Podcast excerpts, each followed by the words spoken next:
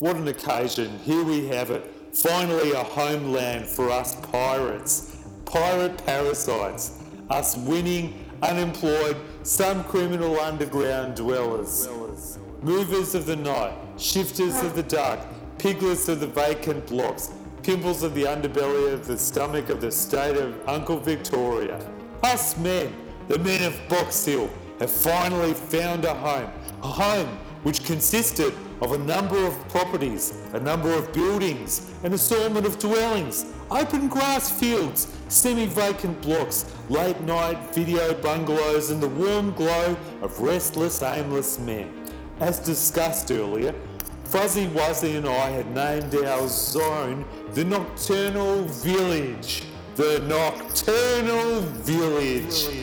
We initially thought that there would just be a couple of us and only a few adjacent blocks in Box Hill. But thanks to our own DS, DES spy, Harry the Squat, we had handed to us some additional government properties which we wholeheartedly accepted in a humble yet vomitous way. And what a what a swag of properties it was, including military installations, power generators, dams and sewage recycling plants. Harry the Squat was in fact a subordinate THS scumbag Roger Scrutiny. However, Harry was convinced, we convinced him I should say, that he should be our case manager, as Roger Scrutiny had been the worst case manager since I was put at the mercy of an 80 year old DES worker who made me do 70 push ups to prove I had a spiritual mullet. Like, what an asshole. Harry's one of those cool university types which lived in Prahran and came over to Box Hill to work and do his drugs.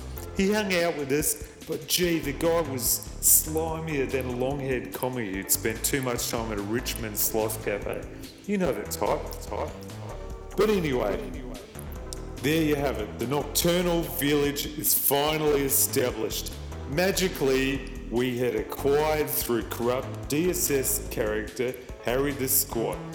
We had a number of government housing properties which were only separated by flimsy fences, just the, the thickness of butterfly wings, built by idle hippies. So finally, the Box Hill band of brothers, dregs of society, were united with an amazing six blocks which we could turn into a suburban paradise and a psychological hell. hell. Well, here's the layout of the six blocks, a superb collection of magical experiences. Keep up. Block 1. The original 1960s brick house, which we were given, is where me and Fuzzburn had spent the first beginning of the creation of this property. I eventually move out as Fuzzburn stunk worse than a festering skunk, but strangely, Cold Eye, the inventor, and Keith Rankin move in. Rankin erected an awesome video screening space in the bungalow. The crew watched awesome videos in that bungalow late into the night, like Terminator, Razor Blade Attitude, and Igloo Action. An amazing place to hang out and chill out harder than a bitch with a machine gun. Block 2. This one we acquired uh, was a Victorian farmstead, beautiful 1890s estate, with a massive block for farming. I took over this block where I made Fuzzburn my vegetable slave. I lived alone in the house like a Boer War king, while vegetables, fruit, and heroin poppies were grown out the back. Oh, I love this place. It's more amazing than spending money on bullets. What's that I hear? Someone thinks I'm barbaric? Well, if being barbaric includes ripping someone's soul out with your screaming, call me a criminal. I ensure that five screams an hour of the verbal punching bag which is Fuzzburn, you're bound to heal yourself of the time you drove straight through the red light with Fuzzy Wuzzy strapped to a mini Skeletor tied behind his P76 me driving the V8 in full throttle while he did jumps over all the bins and was shunting and smashing over early on mid morning, taking the rubbish back to the streets, the garbage back to the beasts like a present for an unkempt fat Latvian. Whatever. Whatever. Block 3. Now, this part of the block gave me the creeps. Fuzzburn appears to live here in between bouts of sooking. but it's the site of an abandoned house, a really weird place where none of us are quite keen to visit, except Fuzzy Wuzzy and a couple of local ghoulies and mongrels which appear at dusk when you play recordings of Dust My Feces for Murder Prince, Murder Prince the 1980s hit by Cyndi Lauper. Bob Beatty once said he saw an Albanian cop taking a dump in there once. Not sure if he actually did, whether he was just watching another one of his funniest cold war home videos. just, just maybe it was just Sergeant Eakins with the runs in his fake Slavic mask. Uh, block 4. This is where Damo the Tripper and Peter Paradox live. I don't go there either. Utter madness. A pathetic 1970s joy when winners dance and spasm into the night. Don't go there. Unless you want to turn into an absolute idiot, of course. I once saw a cardboard spacecraft lifting above the building when it was shot down by with me Lewis gun. Damo made it out of toilet rolls and helium dog bags. I laughed really bad and I actually got angry at myself. And then I got pretty depressed and depressed. Uh, block five. This is where I spend most of my time outside, or outside of my when I'm outside my farmstead. Uh, this one's a run sort of rundown weatherboard house, and Bob Beatty, Razor Patchwork, and Rabbit the Hate Yabby live there.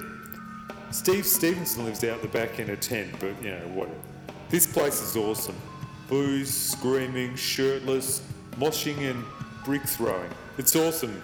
So just deal with it, monkeys. Now, last but not least, box, Block 6. And what can I say about this place? Probably the largest and most intriguing part of the nocturnal village. There's a massive caravan where Truckloader lives, uh, like Lethal Weapon, the, that bloke in uh, yeah, Mel Gibson, the cop. But yeah, it's a huge caravan. It's sort of, it's like the size of two basketball courts. He had it custom made. There's also our community car park and burnout centre and the what we call the artist shed. Um, Percy Honky and Byron Slazenger come here every month on a sunny weekend and do some experimental art, I suppose you'd call it, sort of experimenting with colours and that. As different as these colourful lads are, I love the kind of things they achieve in this artist zone. I've really seen them doing some worthwhile works there and contributing to the conversation, the communal rose throwing schmozzle of it all.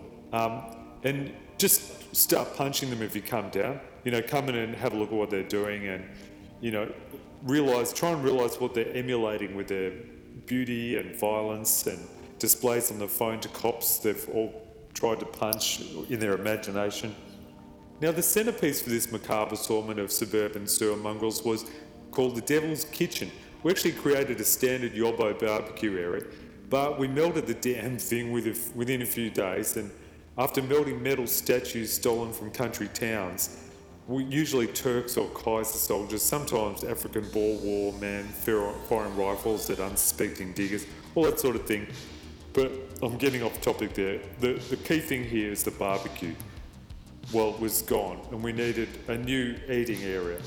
Now, there was a tree nearby, so me and Cold Iron just started a bonfire, just like that. Chucked all the crap that we'd stolen on it, and it hasn't stopped burning since. We just, you know, it's, it's part time job really, just got to keep stealing stuff to chuck on it. We just stand around it and try and cook raw meat. It had burned faster than you could say Hoddle Street, so we had to create a pulley system with chains above the death furnace Rabbit had climbed like a midnight spider monkey and had possum entrails and platypus meat above the fire. This avoided burnt meat and was awesome. It looked like the outhouse of Idi Amin comedy show. Um, all this meat hanging by chains above suburban midwinter fire was a pretty good luck. You know, pretty good good luck in African culture. We're pretty proud of it. That's what I call sustainable living, while copying a little bit of rabies, a bit of uh, light and shade. Well, I smashed down all the fences with Skeletor one night in a drunken burnout comp, so all of the properties made a pretty formidable land grab when you think about it. I'll, I'll talk more about this in the next series, but for now, we're rocking this joint, and we're, we're, pretty, we're, pretty, we're in a pretty amazing era place of happiness at the moment, so, you know, things have smiled on us. So, 10 stubbies to happiness and uh, signing out, Sir Reginald the Bunyip Thrasher.